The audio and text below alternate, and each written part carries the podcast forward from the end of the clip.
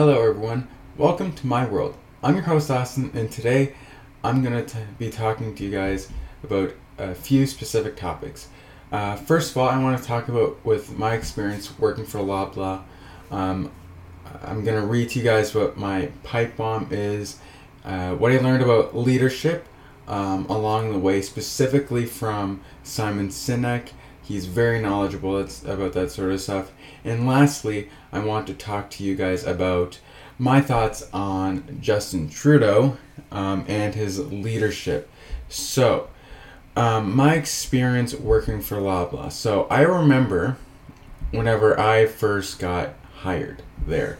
And keeping in mind that this is only one very, very specific location. This isn't... For the large majority of what I'm going to say about this has to do with very specific location of Loblaw. Of course, there's different branches of their company. There's different companies that branch off the whole Loblaw company as a whole. So today, as I said, I did work there. For about a year. Excuse me as my sister's cat comes into frame. Anyway, so I started working there in 2019, I believe, in June. And then I left in 2020 because they could give me, but they decided to not give me anything whatsoever that I was looking for in terms of employment. So what happened? That is a very, very good question. So whenever I first got hired, I started working at the salad bar. Even though that's not where I had applied to work at. I had applied to be a grocery clerk.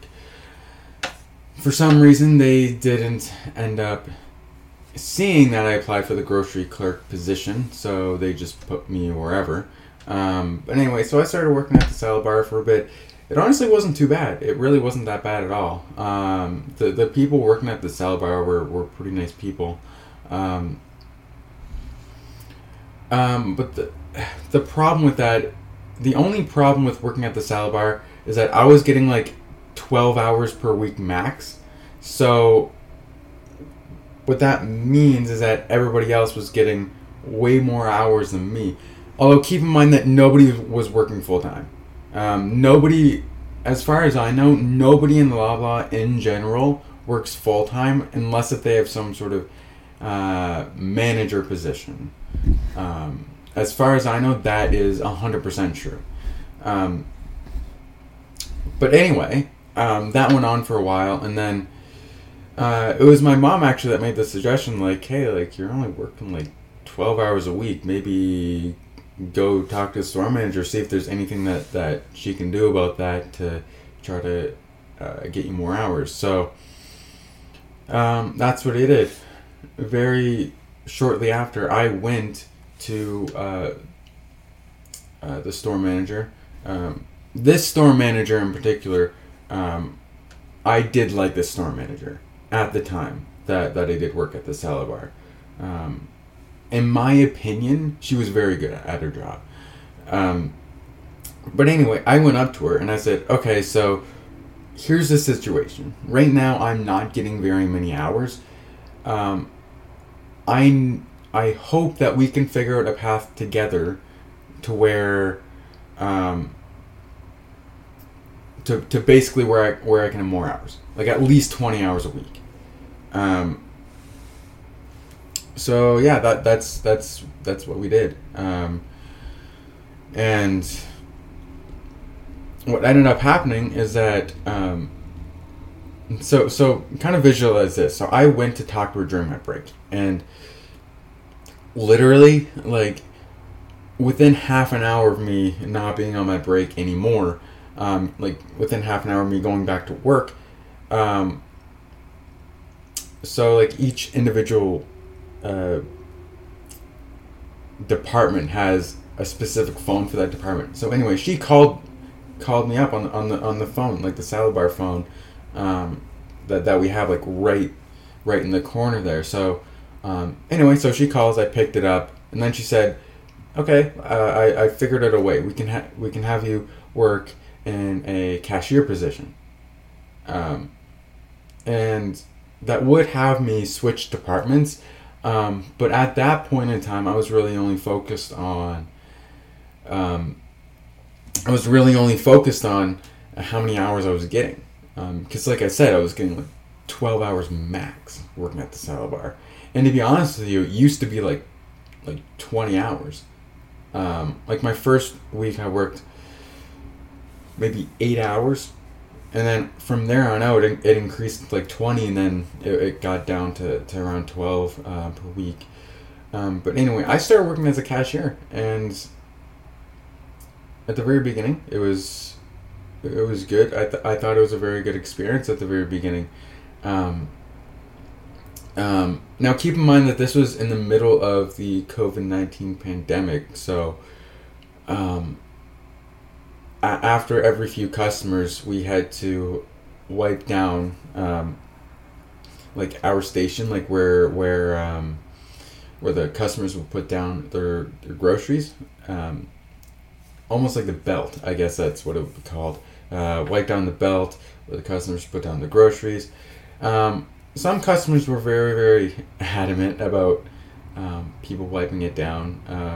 Others were really like the complete opposite. They didn't really care. To be honest with you, I don't really know what we were wiping it down with. It didn't really look like it was doing anything.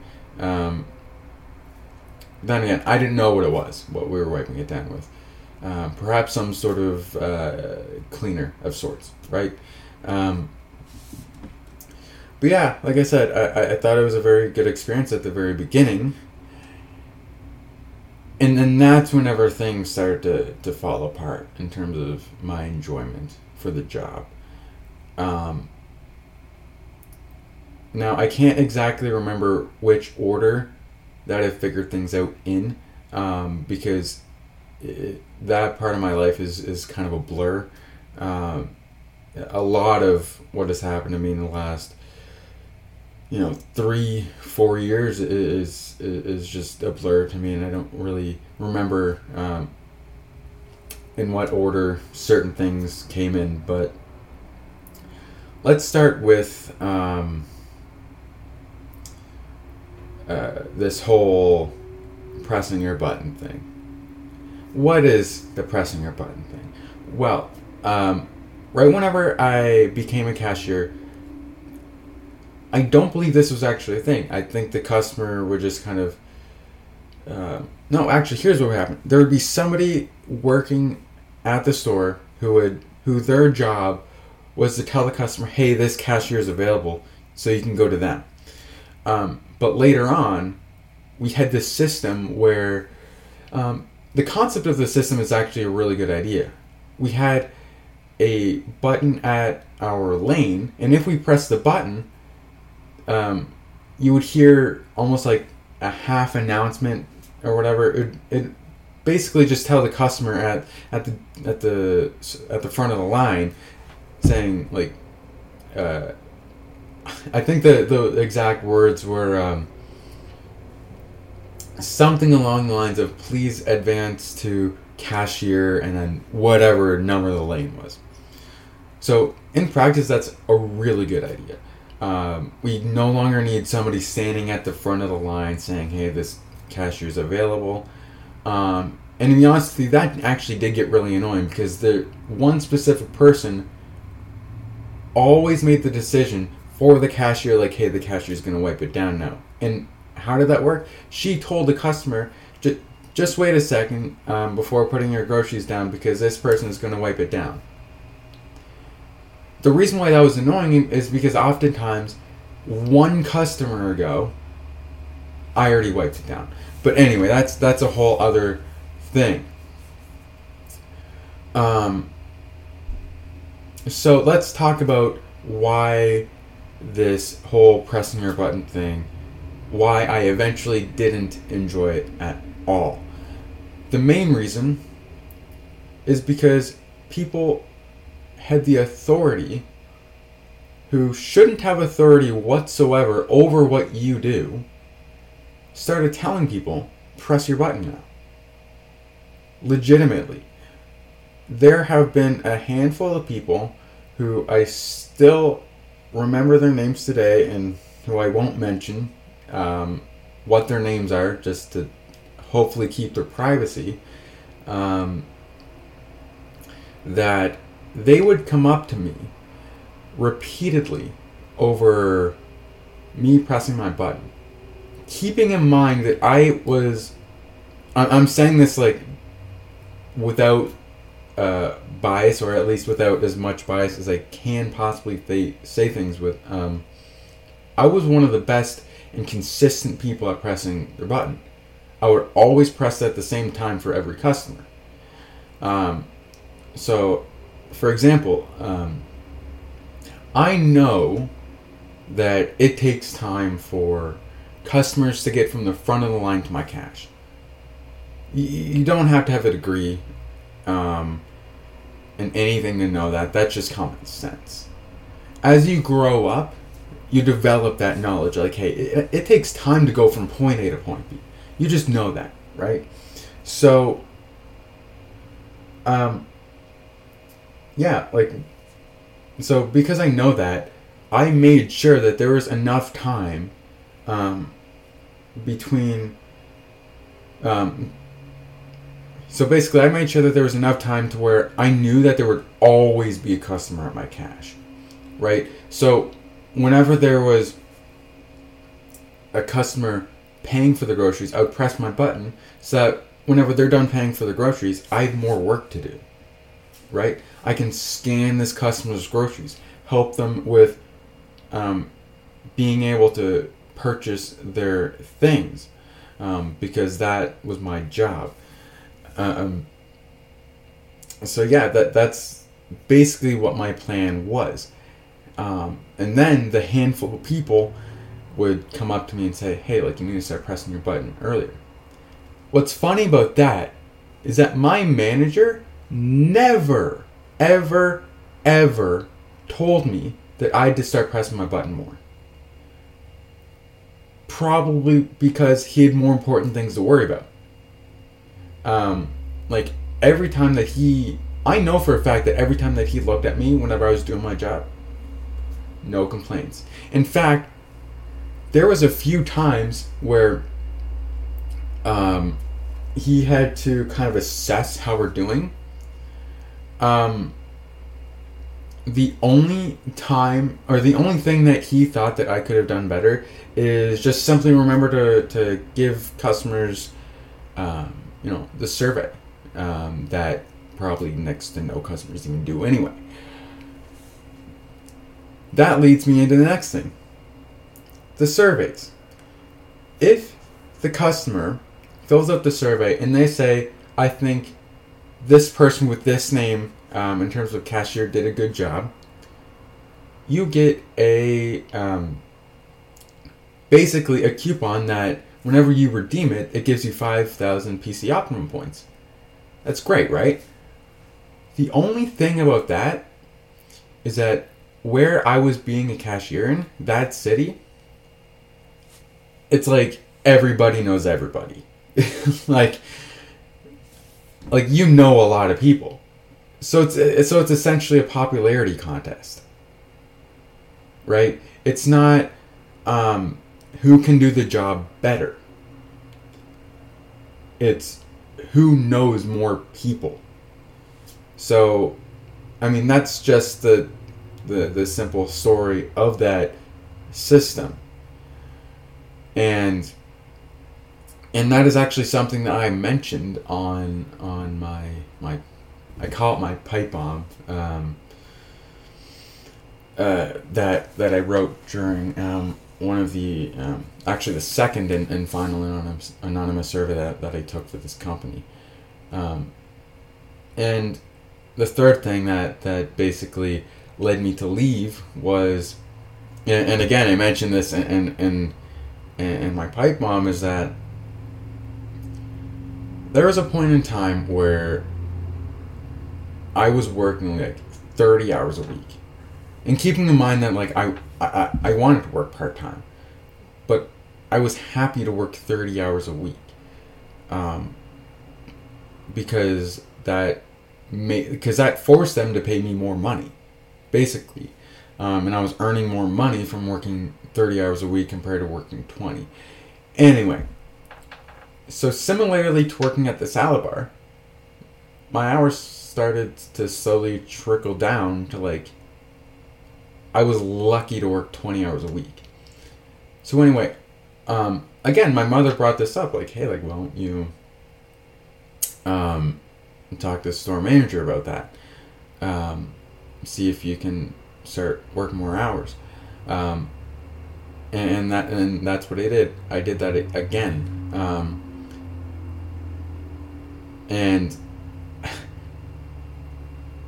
I do very much thank my mother for suggesting that I do that, because doing that wasn't exactly the most comfortable thing for me to do, and me doing that, it's kind of a big step in terms of that sort of stuff. But anyway, I go up to the store manager, but this time, like, the old store manager got replaced. So this is a new store manager. This is not the same store manager, or this isn't the same person who was a store manager whenever I was working at the salad bar. So I didn't know who this person is. I don't think she ever really went around and introduced herself to anybody. She didn't introduce herself to me. I mean, I understand that, you know, like, you're the store manager, you have important things to do, but, like, come on. And you would have thought that we were going to be told that, you know, we were going to have a different store manager. Anyway, so, like I said, new store manager.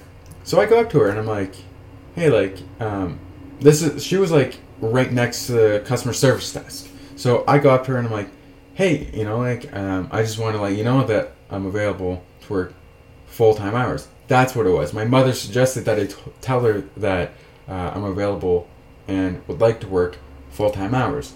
And that's what I told her. So she's like, okay, yeah, so you'd like to work as many hours as possible. That was basically what I said. Looking back on it, I should have said, no, I want to work full time. But based on what happened a week or two later, it wouldn't have made a difference if I had said that or not. Because what had happened, here's what had happened. Like I said, I went up to her, requested more hours. You would think that I would get more hours, that this person would say, okay, you know, like, this person wants to take more time out of their week to work more. So let's give him more hours. If you thought that's what happened, you would be wrong. That isn't what happened. What happened is that a week or two later, there are like 2 to 3 more cashiers that get hired. Why that happened, I don't know. What I do know is that there's always signs in this specific store that say, we're looking for new hires. We're looking to hire new people. They have no idea what kind of message that sends to your current employees. That basically says that the only reason why they want to hire you is so that the company can make a profit. And something that I'm going to talk a little bit about later about what I learned about leadership in particular is, if you want to have a successful business, you have to care a lot more about your employees than profit. Like, yeah, it's important to care about profit to an extent. But if all you care about is how much profit that you're getting each quarter, You're not a leader. You're not a leader. You might be a boss or a manager of sort, but like people would never follow them is the thing. So yeah, that is basically what happened. More people got hired, and then my reaction is like, what the fuck? You know, like not too long ago, I literally just had this conversation with her. Like, I want more hours. And then this is what she does for me. Right?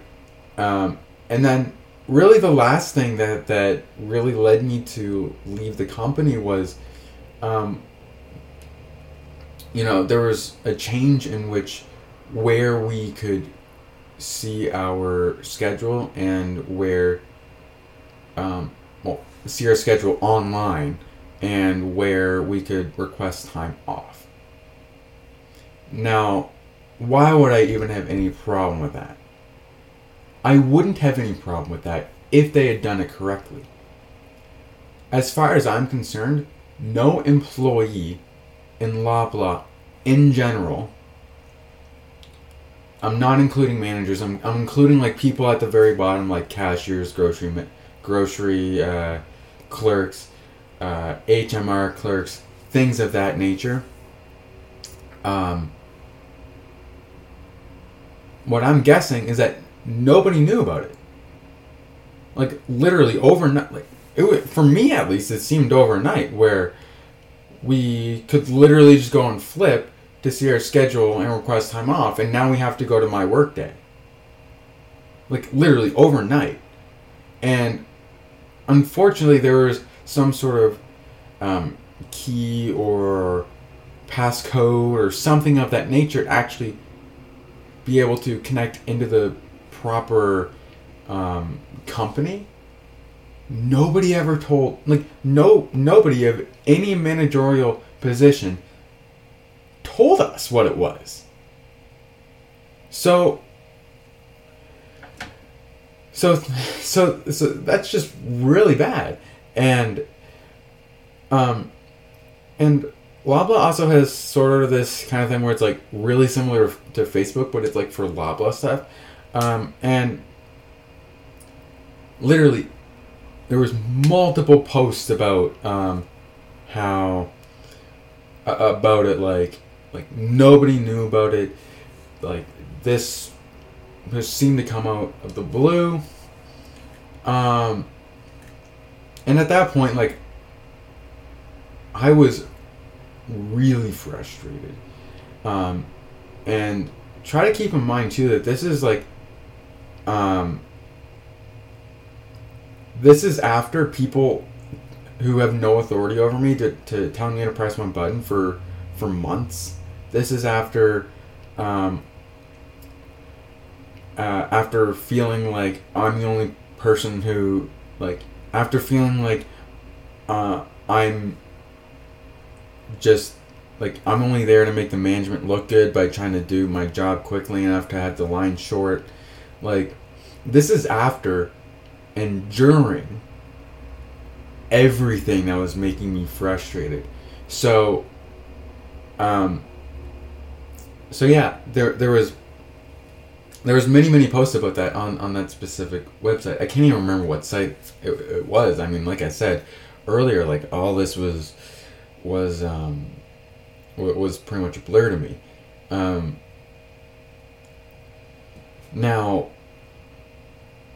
here's another thing that happened there too. So, I of course made a few comments in the comment section there. Everybody that responded to me agreed with what I was saying.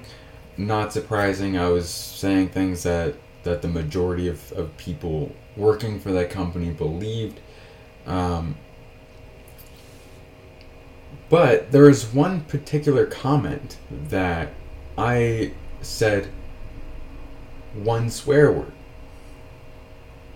Now, I understand that isn't exactly professional-like. However, like the new store manager that I was telling you guys about earlier, she phoned me up that on my day off, saying, like, hey, like, I noticed you said a swear word in one of your comments, whatever, like, would you like to talk about it? Or, she said, or would you like to wait until your shift to talk about it? So I said, to wait and to talk about it in person, for two reasons, really. Number one, I was pissed at her because she called me on my day off, right? Number one, first and foremost, if it's my day off, I don't want to do anything that involves my work. Secondly, the second reason why I told her I'd rather talk about it in person is because I wanted to tell her how I felt to her face, not through a phone call. Granted, I don't know how that conversation would have went had it happened. Keep in mind, had it happened, it didn't happen. There was many, many times where I saw her on the floor. There was even once where she was like going through the aisles for whatever reason. I don't know why she was doing that, but she was, and she just never came up to talk to me and was like, hey, like, do you want to like meet in my office like during a break, or like, you know, like she never made an effort. And there was actually a quote that I saw that is quite literally 100% accurate to what this situation is. The quote basically says that if someone has done you wrong, they will do everything they can to avoid you. And that is 100% true. My new store manager had done me wrong. She hired new people whenever, like, I could have worked all those hours that those 2 to 3 people were hired, maybe not combined, but at least one of them. Like, she could have hired one less person and given me that person's hour, that one other person's hours, so she would have only hired one person, maybe, you know? And keep in mind, at that time, we had a shit ton of cashiers, right? Like, a shit ton of cashiers that, like, and a lot, and honestly, there was quite a few of them that were students too, and like they were getting like almost no money from working there because they were getting like 2 to 3 4-hour shifts a week, you know. So basically, that's why I left. I was getting frustrated and angry with the management and how the management was doing nothing. They were doing nothing for the benefit of the people. And that is something that I take issue with in any company that does that. Now, let's transition from that into leadership. So, from listening to Simon Sinek, there are actually 2 different types of games in game theory. Now, why do games even matter whenever we're talking about leadership? I'll get into it. So, in game theory, there are 2 different types of games. There are finite games and there are infinite games. So finite games are games with known players, fixed rules, and agreed upon objective. They always have a beginning, middle, and end. A game of basketball, baseball, basically any sport is a finite game. But there's also something called an infinite game. Now, an infinite game has known and unknown players. The rules are changeable, and the goal is to stay in the game as long as possible, to perpetuate the game. So the game of business is an infinite game. The game of basketball is a finite game. And unfortunately, many CEOs and people who claim to be leaders who are at the very top of companies, they play the game of business like it's a finite game. And what that leads to over time is that if you're in that position where you're playing the game of business like it's a finite game, you're going to start to care a lot more about profit over your people.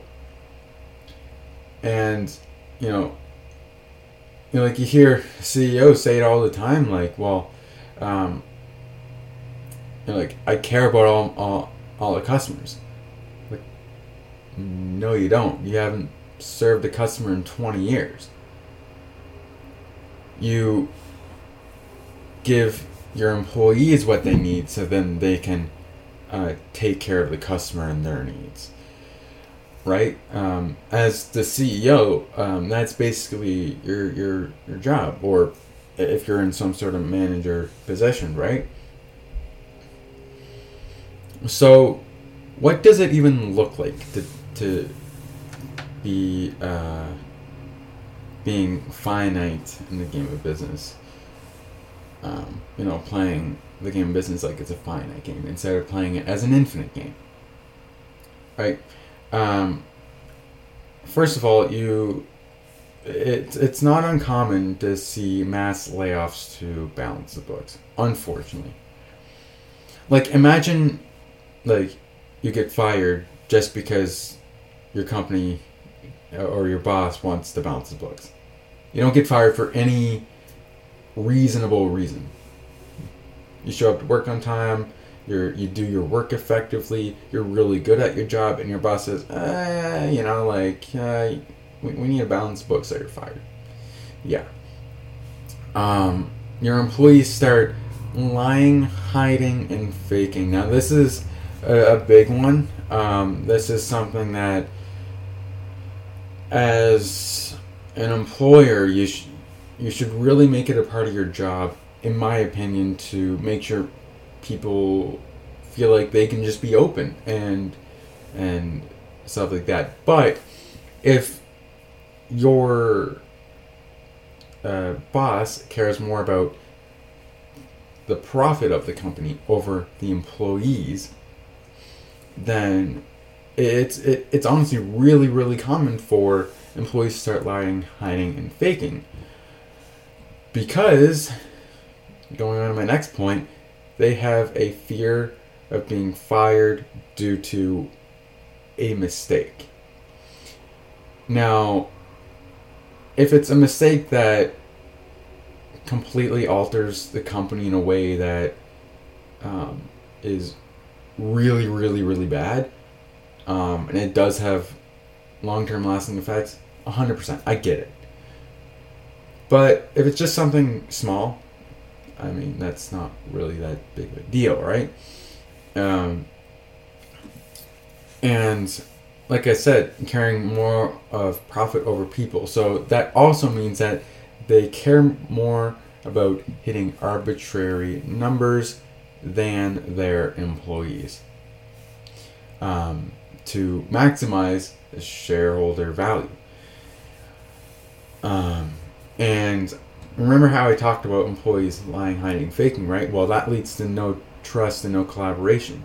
If all your employer is saying is we have to get this done in this very, very specific way. If you're doing it a slightly different way, even though it could be more efficient, that's wrong. You know, you feel like you're trapped in a hole almost. Or in a cage. That's no way to be an employer, you know. But the good news is that if you play the game of business like it's an infinite game, like it is, you tend to get the opposite of what I just mentioned. you know, your employees typically feel like they can be more open with you and be more honest with you as an employer. So, yeah, it's pretty common for your employees to ask questions if they need to, if they don't know what they're doing, like, they'll just tell you some of the time. And you definitely get trust and collaboration, which is something that is very, very important. So if you look at, you know, my experience with Loblaw, even though I do strongly agree that they do play the game of business, like it is a finite game, the one thing that I mentioned about playing the game of business like it's a finite game is no trust and no collaboration, right? Like whenever we got the new store manager, there's no trust there. I never got the opportunity to develop any sort of trusting relationship with that person. And even within the group of cashiers ourselves, like there was no collaboration. Like there were some people doing a heck of a lot more work than other people. There was even one guy who never got in trouble for being on his phone like the whole freaking time. Like, it was crazy, right? And then, you know, like there was this other cashier who I got along with quite well. Like, if there's nobody in line, and like, let me talk about it this way, right? So sometimes her legs can get like pretty tired.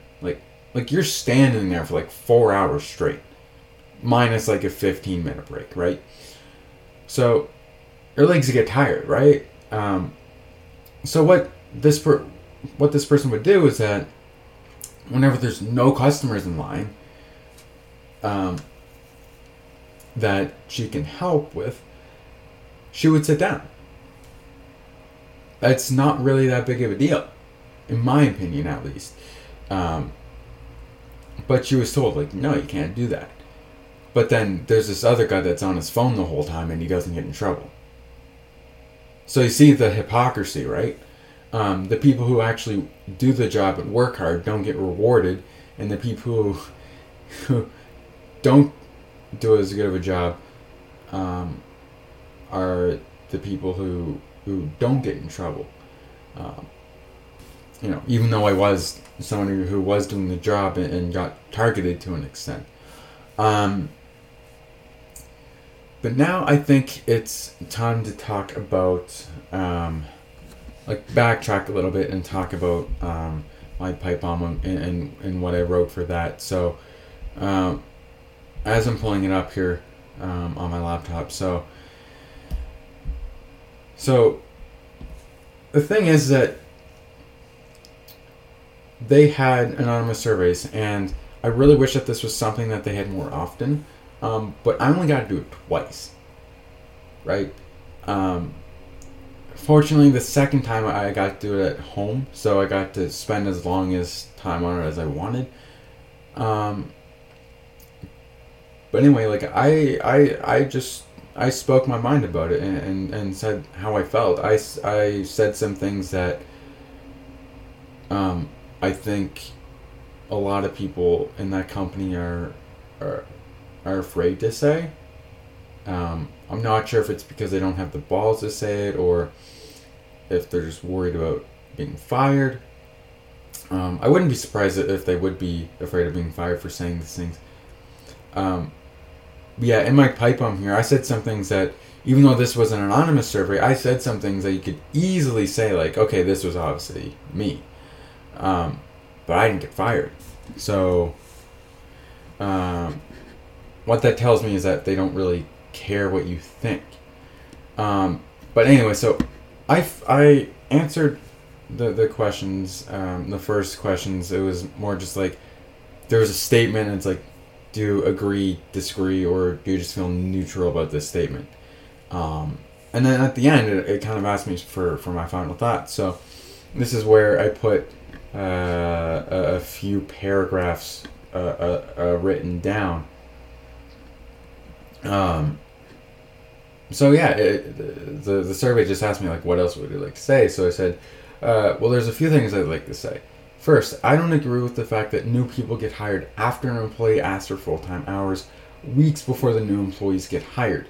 I don't agree with the fact that people who aren't my manager tell me to press my button when I know for a fact I'm, on average, more efficient at pressing my button than our average cashier.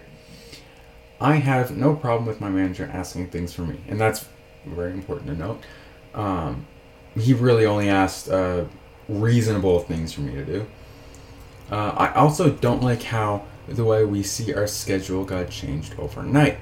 I had to ask where I had to go see my schedule, and that is not acceptable. It's just not. That's something I forgot, actually. I had to ask where to see my schedule. They never told me where the new place to see my schedule. I had to ask. And where I asked was, like through that, like the Loblaw Facebook-like thing that I mentioned earlier. To me, it feels like me and my colleagues aren't being told when stuff like this is happening. I really don't appreciate how the numbers, how the amount of hours I get plummets right after Christmas break or any time I ask for an extended period of time off. I absolutely hate how we use the surveys as a reward system for cashiers. For a place like, I'm not gonna, it says the name of the place, but I'm not gonna say it. For a place like this place, the more popular you are, the more kudos you make. That's what it was called, like kudos. You redeem your kudos, you get 5,000 PC optimum points. That's a simple story of that system. And then I go on to say, to me, it feels like it doesn't matter how good at your job you are. It doesn't matter if you always come into work when you're asked. It doesn't matter if you always do what is asked of you to the best of your abilities. There is a glass ceiling, and nobody is allowed to break it. Overall, I'm sick, I'm hurt, I'm confused. I don't know as a business what we're doing anymore. I know we have pride of this being a team effort, but every shift I work, I feel like it's an individual effort by me to try to keep the line short to make the management look good. I feel like I'm being lied to because it says on my workday that I'm scheduled. It says on my workday that my scheduled weekly hours is 40, and I'm scheduled for far less hours than that every week. I come into work on my days off when I'm asked if I'm available at work. I do all the training online. I greet the customers. I press my button when I know I should. I do what is asked of me. I do all these different things, and all I wanted was to work full time. And it's fine if the management doesn't think that is me, and then I'm that caliber of a cashier, but then I'm going to work somewhere else. Because as it is right now, this job makes me miserable and it hurts me mentally. At this point, I just feel alone, and I don't agree with how things are being done behind the scenes. I also want to mention that I didn't ask for full-time hours because then I'd be given benefits. I asked for full-time hours because then I'd be earning more money every week. So that's basically what I said. Just kind of speaking my mind. And to be honest with you guys, I don't regret anything that I've said about this company thus far. I don't regret anything I've said about what I've said in my little pipe bomb here. I don't regret it at all. I still believe it's true to this day. And in fact, if I go to where this specific store is, you still see those same signs at every cashier lane saying that, hey, we're hiring. And it's just kind of ridiculous, you know? I mean, and honestly, it got to the point where I was so upset where, like, if they called to ask if, like, I was so frustrated. It got to the point where I was so frustrated where if they asked me if I was available to work later in the day on my day off, I just said no. Like, I was in the mentality of, if you want me to work a certain day, put me on the schedule. And, like, that's how I felt at that time. You know? And with me saying all this, like, I don't want to start a fight or anything. Like I said, that, like, this is just me telling you guys how I felt at that time. And, like I said, I don't regret anything that I've said about this company in the past, and I don't think I will regret anything about what I will say about them in the future if I choose to say anything about them. You know, like, Loblaw is a multi-billion-dollar company. They make $1 million a day in excess profits, and they can't go through the process to see, like, hey, like, do you want to work full time? You know, like, anyway. So the last thing I want to talk about in this first episode of the podcast is Justin Trudeau, man. I mean, he's an interesting little fellow, to say the least. And he is a large part of the reason for a lot of the problems that Canadians face today. In particular, the cost of food, the cost of fuel, and the cost of housing. Those are the three big things that Canadians are really upset about, of what the price, of what the cost of those particular things are. Now, let's talk about the carbon tax for a minute here, okay? Contrary to what the Liberals believe, the carbon tax isn't an environmental plan, it's a tax plan. This tax plan doesn't prevent tornadoes or storms or any natural weather events that could very well happen, and in fact, just this past weekend, the power cut out for between half an hour and an hour because there was a tropical storm that was coming. So there's that. So it really doesn't stop anything. So the carbon tax plan, what the carbon tax plan does is increase inflation. So what it does is it increases the cost of fuel, and because of that, it costs more to make the food, it costs more to ship the food, and then it costs more to buy the food, and the food itself is taxed. So, us consumers are paying way more than what we actually should be paying for groceries these days. And I know Justin Trudeau has mentioned in the past about, like, the housing, the cost of housing, whatever. And he's like, well, imagine how much worse it would have been if the Conservatives have been in power. But the problem with that argument is that when Pierre Poilievre was the housing minister,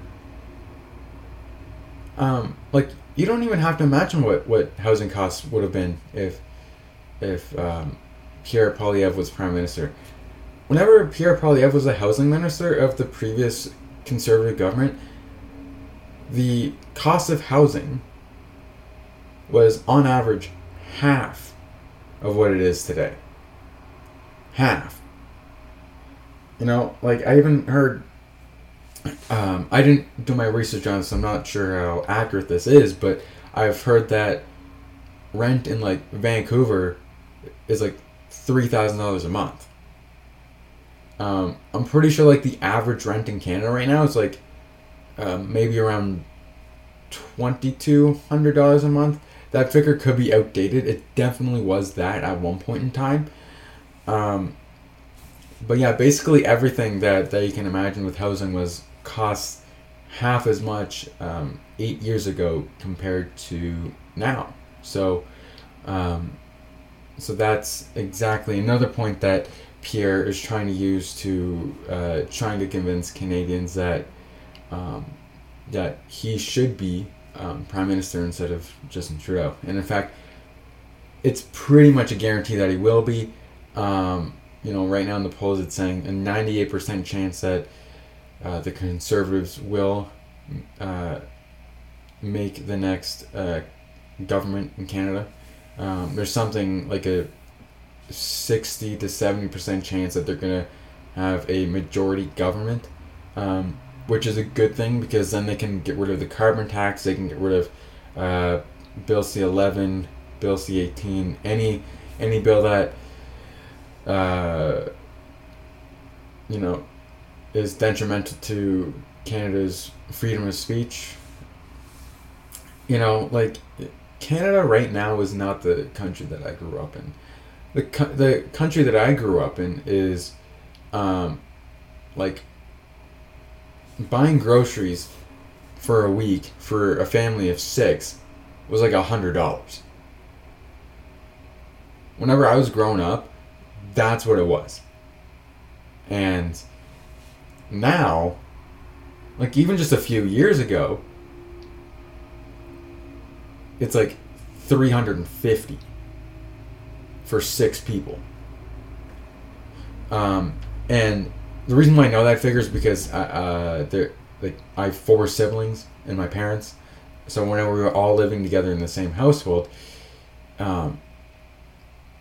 you know, it was like $100 at one point in time. And like I said, now it's like over $300 for 1 week's worth of groceries. No wonder we're seeing record highs in Canadians skipping meals and going to food banks and all that sort of stuff. No wonder we're seeing that. People can't afford to live in this country anymore. You know, and I'm sure if the Liberals somehow, some way, with their 2% odds of making the next government, like, people are just going to start straight up leaving the country. I mean, like, housing in the United States is cheaper on average than it is in Canada, even though in Canada we have more land and the United States has to house something like 10 times the population. So, it's really not good. It's really, really not good. So, personally, if things keep going the way they're going, which they probably will be until the next election, I will be voting Conservative. Pierre Poilievre is saying everything that I agree with. And he is starting to think of some pretty good solutions to some of the problems that Justin Trudeau has created. With that being said, you guys, I think that is a great place to stop for the first episode. If you have enjoyed it, please make sure to follow me on socials, follow this podcast if you enjoyed this first episode, and I will see you in episode number 2.